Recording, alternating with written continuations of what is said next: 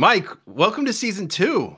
Gosh, season two already in 2021. I am so happy to see 2020 goodbye. it was a learning adventure. No, man, oh man, was no, it? No, it was not a learning adventure. It was just miserable. It was like Groundhog Day every single day.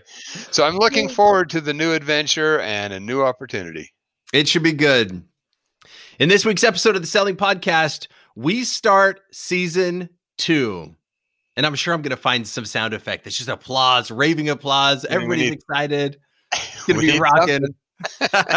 we need something. All right, we're recording. With over 50 years and millions of worldwide traveled miles between the two of us, we have tasted defeat and relished in sweet, sweet victory. Looking for inspirational entertainment, motivation, and practical insights to drive your business? Welcome to the Selling Podcast. In this week's episode, we talk about what season two will look like. We'll reflect about season one. We'll talk about guests we'll potentially have back on. And we're going to define, now that we're understanding who we are, we're going to define it a little bit more and understand where we are headed. So, welcome, enjoy, and come along for our journey. So you think we've discovered who we are? I think I think we're getting close. I think we're getting close as we see our subscribers going up. See some of the comments.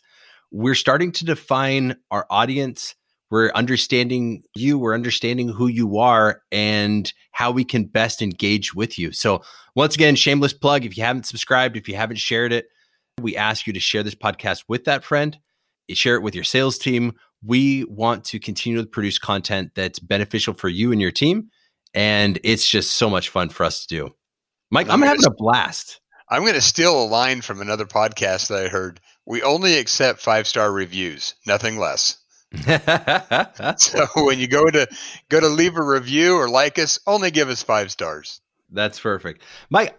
I've been fascinated with the whole podcast experience. When when I started, I really was interested in the broadcasting side. I love editing. I love not necessarily hearing my bo- voice, although I do enjoy that. It's it's being able to to have an audience to be able to interact with said audience. I love working with you. The podcast it's just a great experience. It's changed though a bit for me. I did As it I did it all for that and for a very selfish reason and I still continue that selfish reason, but my selfish reason has expounded into something even more selfish I get we get time to speak to certain individuals oh, yeah. that I would not have access or availability to any other way if it weren't for this podcast. That has been awesome. And, and it is exciting to see that keep going. Oh, absolutely. I've gone back and I've listened to to our our sponsor Mobile Coach and mm-hmm. understanding more about a chatbot before I was actually on the podcast. I had no idea what a chatbot was and how it could affect my life. Oh, we need to get Vince back on because Mobile Coach is a really good sponsor. But even better than that, it's pretty cool technology. And used the right way, it can reinforce trainings, it can drive new behaviors. It's really an awesome. It gives technology. you so much more time back as well. Oh yeah, which is great. Yeah. And then going even further with some of the individuals we spoke with, you know, seeing what Brian Cappy's been up to recently, Alex Elaine.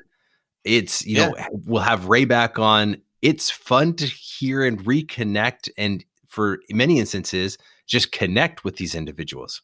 Uh, that that's absolutely correct, and I think the the best part about it is I get to listen to them talk, and I get to steal their ideas. mm-hmm.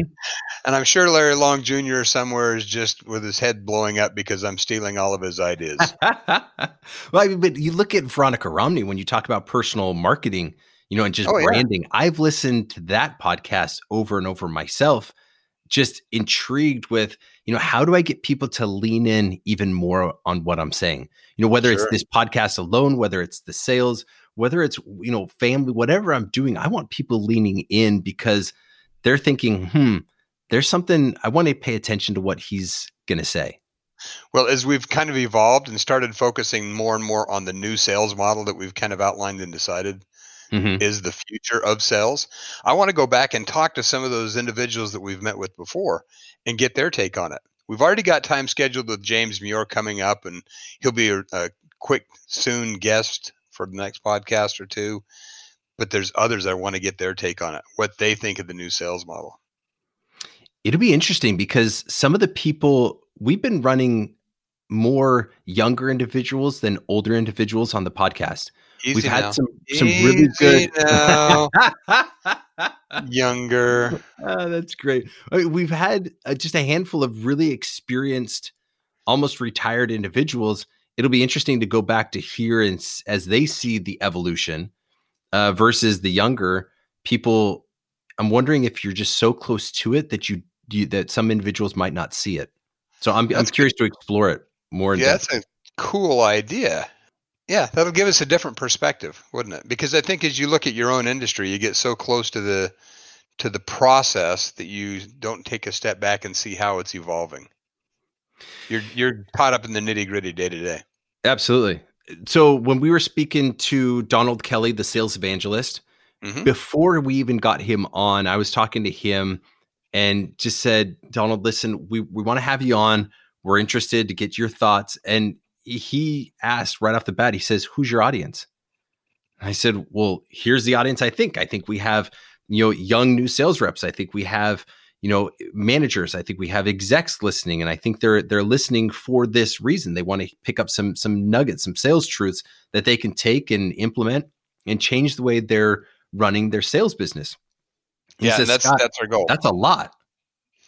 It He's- is. That's a lot of people to try to cover. Is it too much? And it was it was really interesting because that started started me thinking, you know, more about our audience.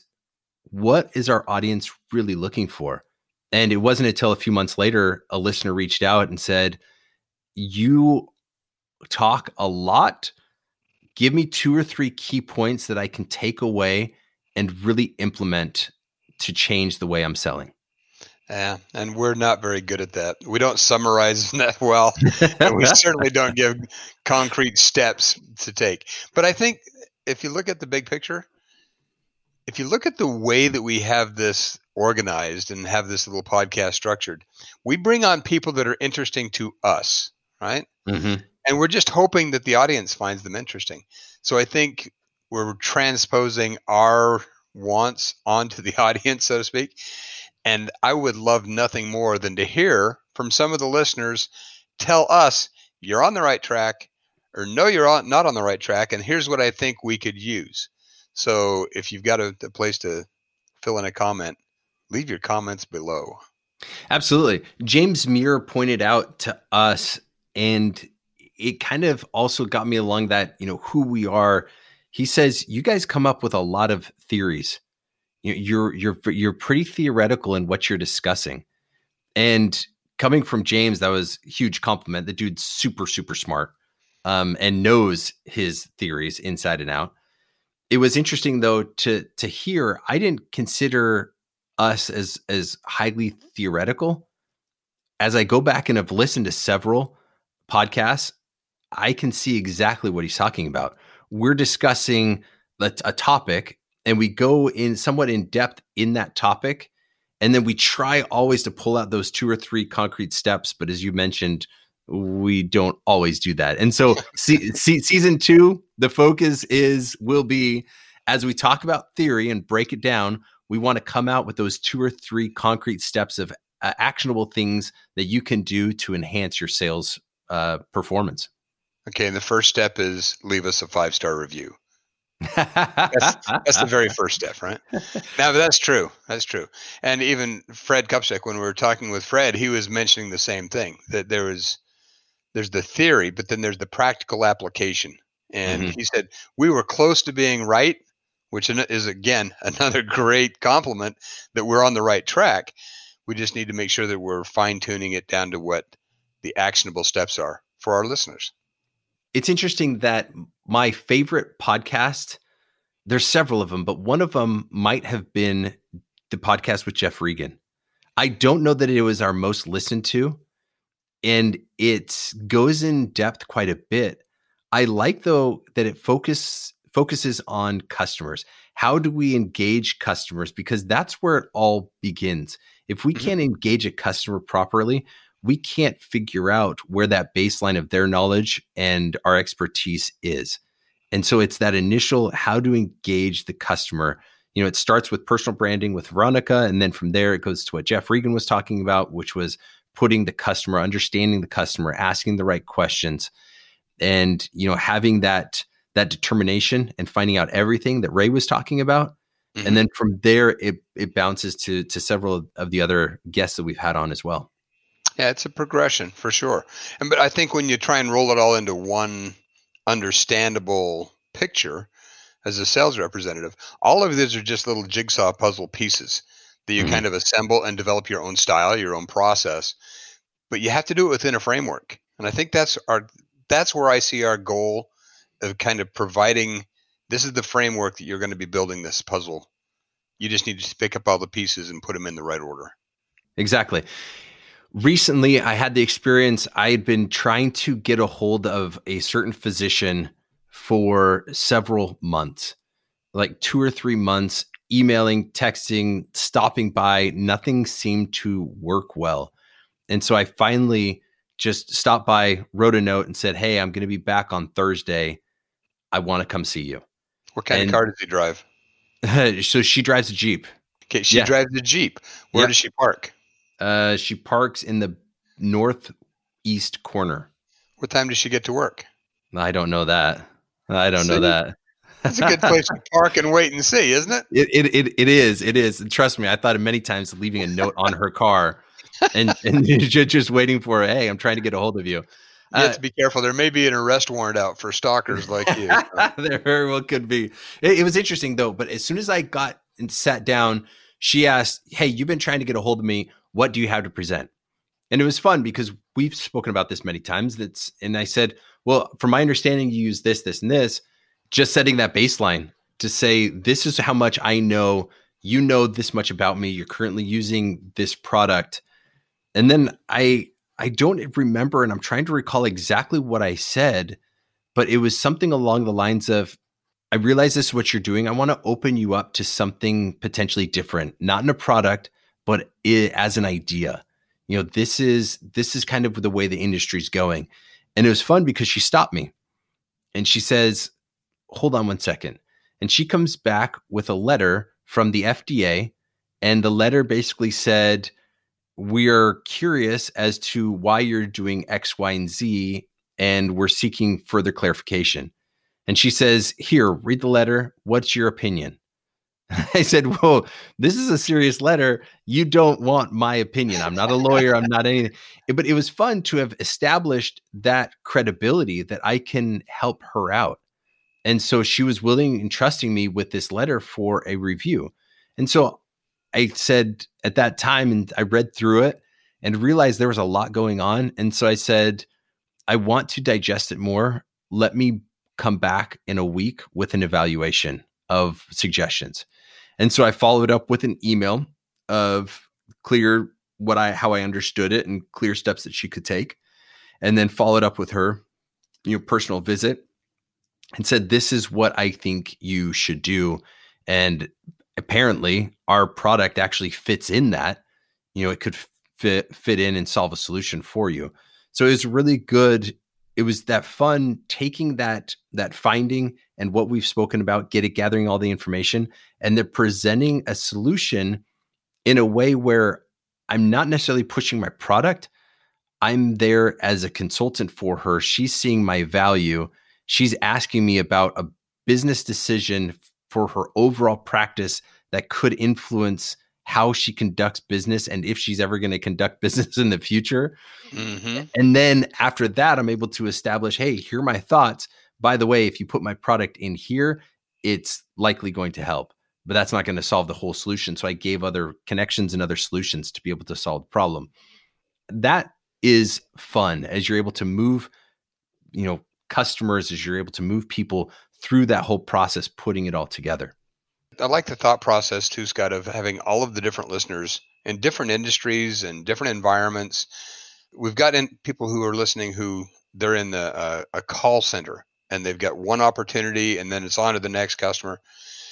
All the way to like you were doing, you've got a very structured call pattern and you've got a limited number of potential customers and you're calling on the same people every week I think there's there's room in each one of those models for the same kind of process that we've been talking about, where you understand the industry, you understand how you can uncover a need very quickly. Mm-hmm. And then provide a, and match that to the solution. I like what Larry Long Jr. says. He talks about being a matchmaker of ideas. That's how mm-hmm. we define sales, right? Mm-hmm. I think that's exactly what we want to push towards as we talk more about this new sales model. James Muir, when he comes on, is going to talk again about the longer cycle sale. Mm-hmm you know, because we do have several people in the IT world who are also listening, and some of their their sales cycle is over a year. Yeah, it's, and they're big customers, and so it's it's how do you continue to court, find information, present information, and move the sale forward. Exactly. We've got a lot of we've got a list of people coming up that they're going to be fun to talk to again. They're going to be fun to meet.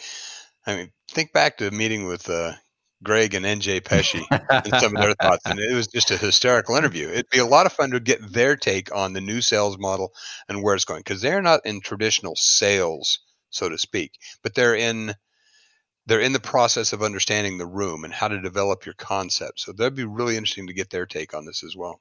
Absolutely. With the with the consultative sale that they do, most times the clients know what needs to happen. And so they're walking into that I love consulting because the best question is, well, what do you think should happen? Because more than likely, the customer knows exactly what needs to happen. They just can't get it there. Right. And so, but you have to have an understanding of what the customer is doing.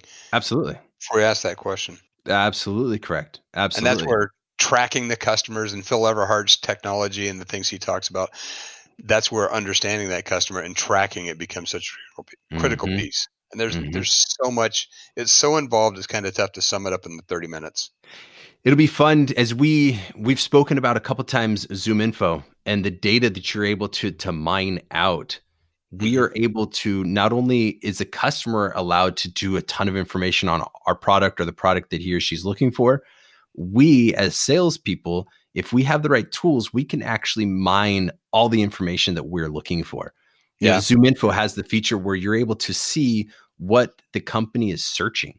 You know, what is the what what are the trending topics that they are searching? And that type of information is valuable when you're looking to promote or pitch a product. Sure. And I think it was with James Muir that mentioned Gong and the different companies where the, the analytics of calls. I mean, there's a lot to do here. We've got a lot of a lot of material to cover in the next couple of years. Mike, I was worried that in season 1 after season 1 we would be sitting around saying, "Boom, we crushed it. Now we're going to go on to talk about, you know, dogs and cats and and other animals."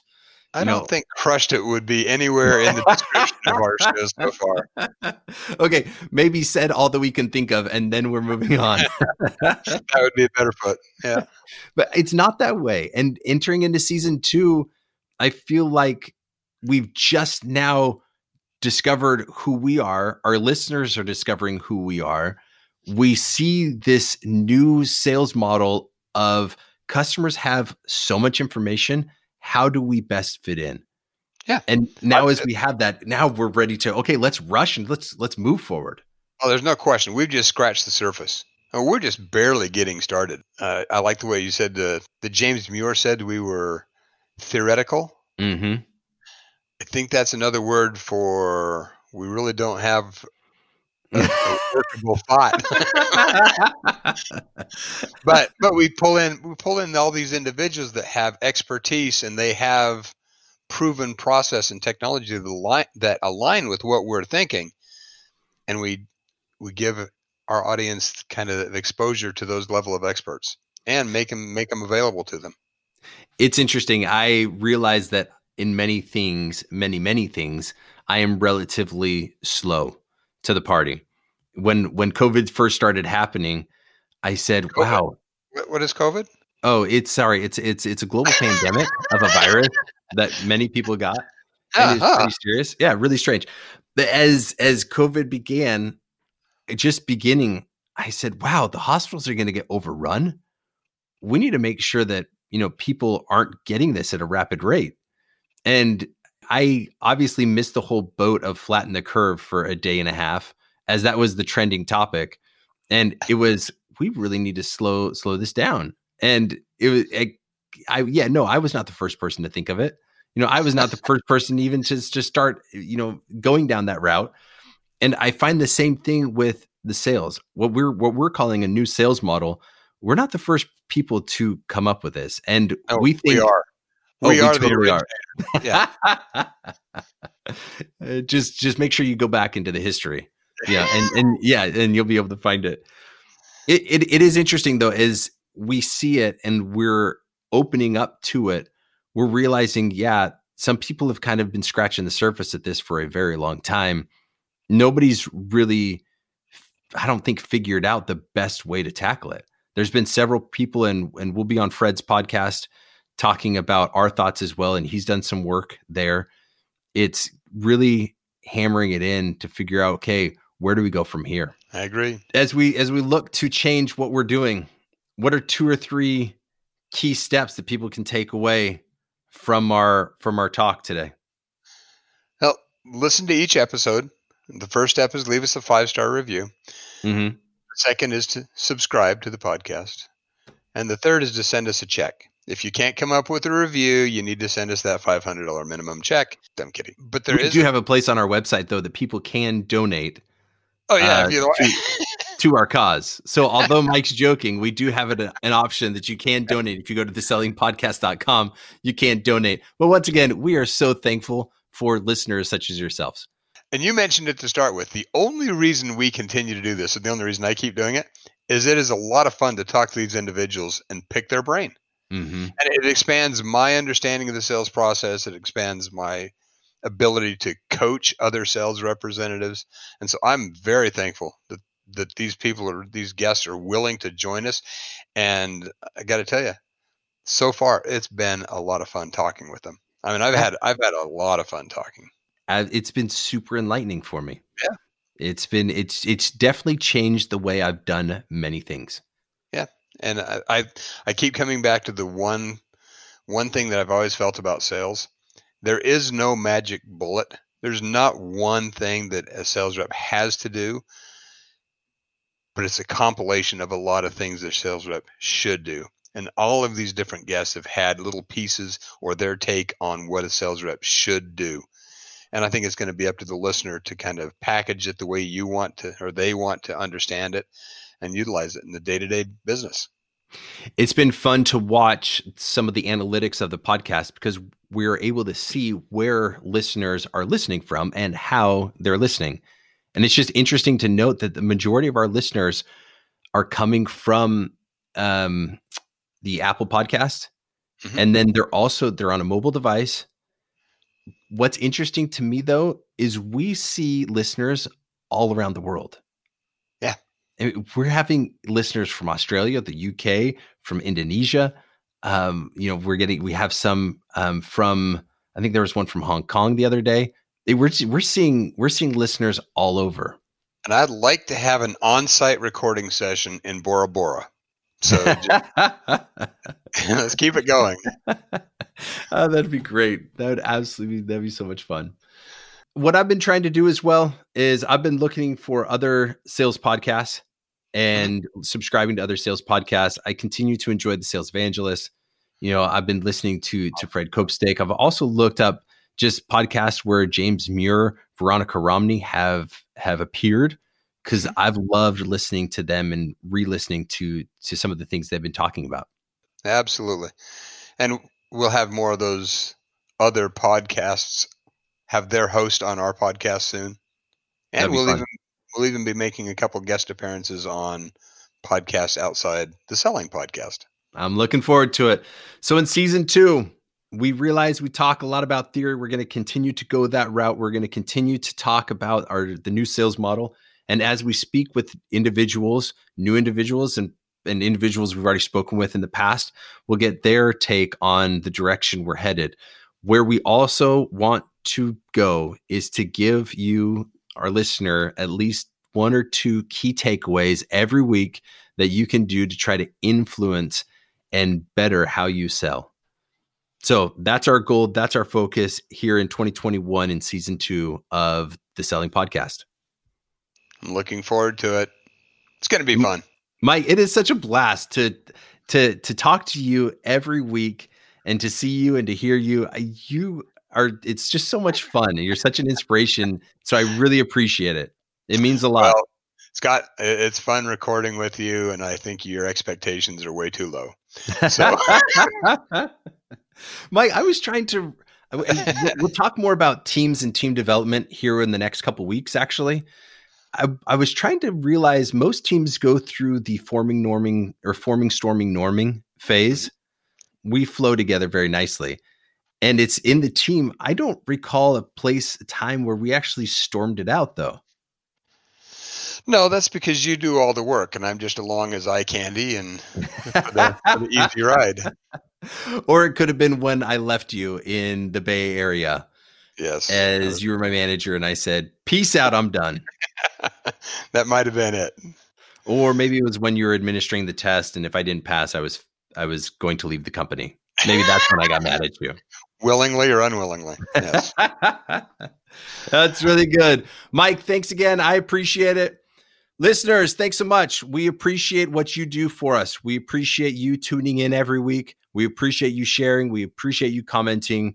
This would not be fun without you. Well, it might be a little bit of fun, but it sure is much more fun with you coming along, you commenting, you participating, you sharing that's when we maximize our excitement out of what we're doing here. Absolutely. Thanks, guys. Appreciate everything you're doing out there. And be sure to leave us some comments and subscribe. Another shameless plug. We're excited. Thanks so much. Have a great week. We'll see you next week. Bye bye.